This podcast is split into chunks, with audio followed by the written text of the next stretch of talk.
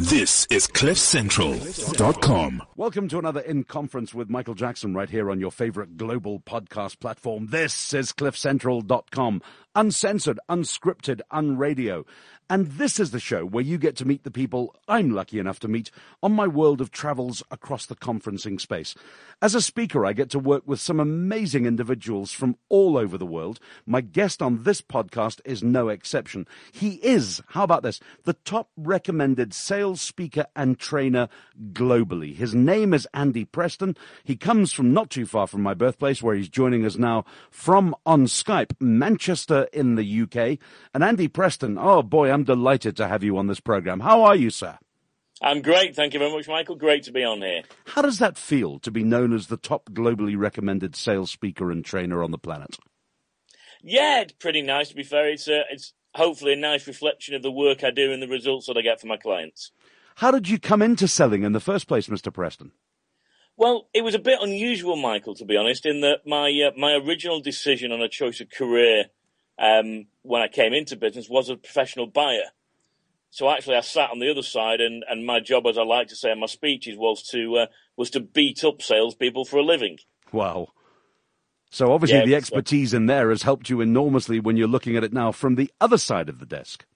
Absolutely, yeah. Both in my sales career, because I understood what buyers and decision makers were thinking, and now in my training and speaking career, where I'm looking at the psychology of how people make buying decisions and how salespeople and businesses can tap into that. Now, as a salesman yourself in a previous career, you were working in a fairly tough environment, as I understand it. What was that all about? Yeah, I, I having been made redundant as the company got taken over for my buying role, I thought, what do I fancy doing? I fancy a crack at this sales stuff, mainly because the people who'd been to try and sell to me weren't that good. Um, and I thought I could make a, a better stab at doing it than they could. So I took a job in what I believe to be one of, if not the most commodity industries in the world, printing and office supply sales Wow. hadn't realized at the time how competitive it was, but I literally had 150 competitors all selling out of the same catalog uh, that we use from the wholesaler. Uh, price, so service was the same, quality was the same, everything was exactly the same, apart from the fact that because I worked for a franchise, we had to pay a 15% royalty fee to head office. So I had to charge more than everyone else by 15% for exactly the same thing. So, in a massively commoditized marketplace, you're 15% more expensive, and you chose this as a sales career? Yeah, I don't think I quite realised that at the time. Uh, and, and then the job was 100% new business as well. So it was, uh, it was a pretty tough start, a bit of a, a rude awakening to the, uh, the world of sales, definitely. I guess what you had to do was stand out from the crowd. How did you do it? Yeah, well, it, you know, I started off and I found it tough. It was, a, it was all cold calling and new business to start with. And I, I was kind of got a bit down, a bit depressed over the first couple of months.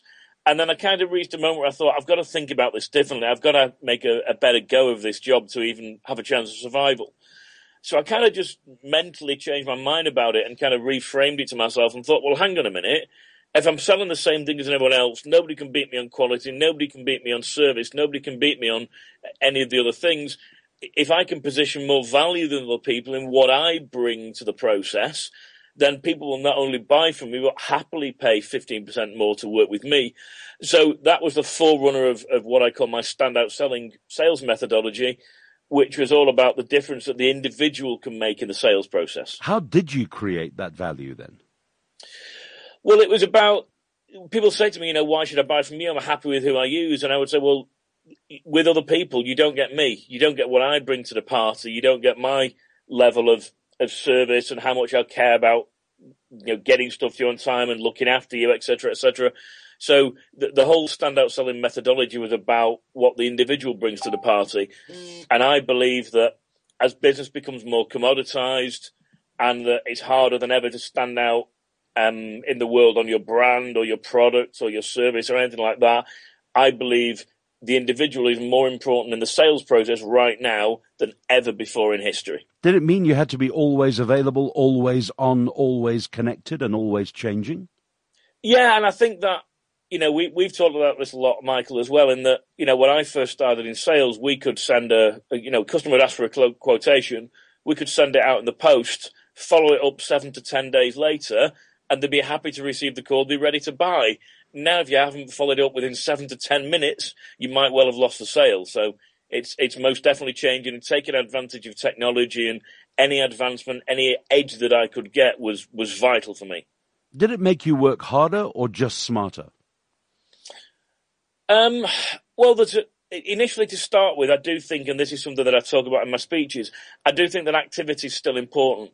So certainly when you're starting in a role, sometimes you ring somebody that happens to need exactly what you're selling, and sometimes it just comes to you via luck. Well, obviously, the more calls you make, the more lucky you're going to get. So there's an argument for, for working harder from that point of view. And I did used to like the fact that I would be out there when other people wouldn't. When it was raining and I had to go out face to face cold calling, I'd love it because it make most of my competitors sat in a coffee shop. They'd have an office day. They wouldn't be out there doing it, and I would. But I think from a working smarter point of view, I looked at the advantages of technology. You know, email was just coming into the fore uh, how I could reinforce things with people. I could create connections on some networking platforms that started to appear a number of years ago, uh, and just anything that would give me the edge over the competition. You know, when people talk at conferences and they go, "Oh, we got a sales speaker coming up," let's face it, you're also in a commoditized market of speakers. Everybody wants to speak on sales, and yet you've done what you did in your previous market. You've become the top recommended global sales speaker and trainer around the world. Was it the same principles that applied within your standout selling platform? Yeah, I believe it was, Michael. And for me, uh, I look at it having been a top performing salesperson myself. Um, I became the top salesperson in my in my company, in my industry. Um, then I was promoted to sales manager and sales director. I've always taken the view that, thinking back to my old sales director days, if I'm bringing somebody in to speak at my conference or to train my sales team, I want to get a return on my investment as quickly as possible.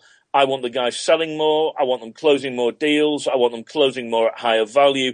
And I guess that's the approach I've taken to training and speaking, which if you are to look at my, um, my results, particularly on my LinkedIn profile, I think the, the fact that I get results and the kind of results I get have got me to that position and get me recommended and referred far often than, than, anyone else. And you have global Facebook groups where people join in, get sales tips from you. I know that you post from all across the world because you're traveling all around the world. I mean, you're based in Manchester, but I mean, I've caught you on a rare day in England. Normally you're in Dubai, South Africa, Australia, Europe, working your backside off, literally, aren't you?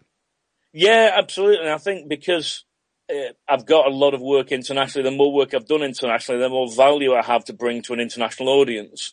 So certainly when I've worked in, in certain countries, they value the perspective I bring from other countries. Or if a client has a, a mixed group of different nationalities, then because of the amount of work I've done all over the world, it's very easy for me to work with those kind of groups and give more value than somebody that perhaps has, has mainly worked in their own country, for example. Are the principles of selling the same across the world? We hear that people are 99.9% DNA wise the same. Do you think it works that way in the world of sales as well? Uh, yes, to a degree, Michael. Yeah, the, the basic principles of sales don't change as long as you can find somebody with a need, position your product or service to fill that need and, and sell them at the right price for both of you. That that's pretty common across the world. I think depending what country you're in, the culture might be slightly different. If you're in a different industry, it might be slightly different. The context may always change, um, but the, the basic principles stay the same. The key, I think, for me in the work that I've got and the results that I get is because I'm able to adapt to the context a little bit more. I'm able to put it into perspective for people in, in their role, in their situation, even advise on individual deals. One of my favorite testimonials is, is from a company called Rackspace the largest hosting provider in the world, that said, Andy Preston helped me close a half a million pound deal. And I sat down with the guy, talked him through it, put it into context, gave him advice on what to do. He sat there, made the phone call, closed it, all based on my advice. So I'm I'm pretty proud of the context I'm able to bring to things and the, the kind of real world sales angle that I can advise my, my audience and delegates on. So you're certainly eating your own lunch, and I like to hear that from all of my guests. Um, you talked about fulfilling a need getting the right position for the product. And um, the third thing you mentioned absolutely intrigued me the right price for the both of you. Um, because absolutely. it's not just about giving away value, is it? Yeah, you know, and it was interesting because I was having a conversation earlier this week on negotiation. Um, and I asked the, the audience in one of my speeches what negotiation meant. And pretty much every answer that came back was around price. And I said, if guys, if we're negotiating in price, we're not actually ne- we're negotiating at all. What we are doing is capitulating. Yeah. Because you're not negotiating that price up. In most cases, that price has been negotiated down.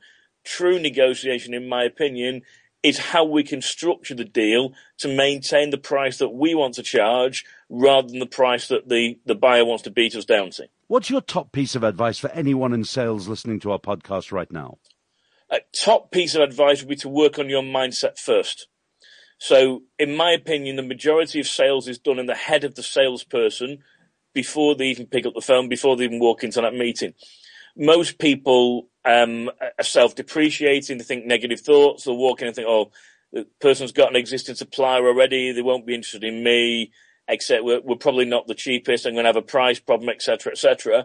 Rather than picking up the phone, expecting to make the meeting, thinking it's going to be the most important call that person's going to receive today, thinking when you walk in for the meeting they're going to want to use you, you add massive value, and it's about you qualifying whether they're good enough to work with you rather than them deciding if they want to beat you down on price and maybe use you for a commodity it, most of the sale is taking place in the mind of the salesperson first. Let me give you another example of that and perhaps another reference for you. I mean, I've, I've heard this from you before and I've been trying to put it into practice myself. On rare occasions, my, my office and my bureaus around the world normally get my bookings and agree my fees as a speaker. But I was called into a major bank the other day and uh, I happen to be a customer of the bank, so I'm not going to name them. But their procurement people, four of them, arms folded, sitting across the desk from me, said, you know, we really want you and, you know, the, the stuff you talk about is going to be superb superb. Could we ask you though, because your price is a bit expensive, can we ask you for a discount? And immediately the image mentally of Andy Preston popped into my mind. And I thought, hang on a second, the right price for the both of you? So I said to them, by return. And I've got to tell you, my backside was closing with a slamming noise as I, as I did it, but I had the confidence and belief in you. And I said to them, by return. I'm a member of, uh, I'm a customer of your bank. And can I walk into any of your branches next week and go, those bank fees you charged me last month? I don't really like the cost of those. Could we negotiate the price down? I got two bookings at full fee, Mr. Preston. So I have to thank you for that, which is bloody brilliant. Getting my own mindset sorted. Great news, my friend. Great news. Now, I mean, you know, I've had a guest on recently on this podcast, John Sanei. You know the guy, the futurist, the uh, the trendsetter, the uh, the innovation guru. John yeah. was talking about living a lifestyle called workation. We got a couple of minutes left, and I, I mean, you're living your dream. You're the top globally recommended sales speaker and trainer on the planet. And wherever I see you on Facebook, and I, I bump into you at airports around the world quite often, but you're always kind of somewhere in the Middle East enjoying a beer, watching a rugby sevens game. You're down in Cape Town with Table Mountain behind you. You're over in Romania doing something wild. You're living on the road, but you're living your dream, aren't you? You have got what John Sanei calls the workation lifestyle.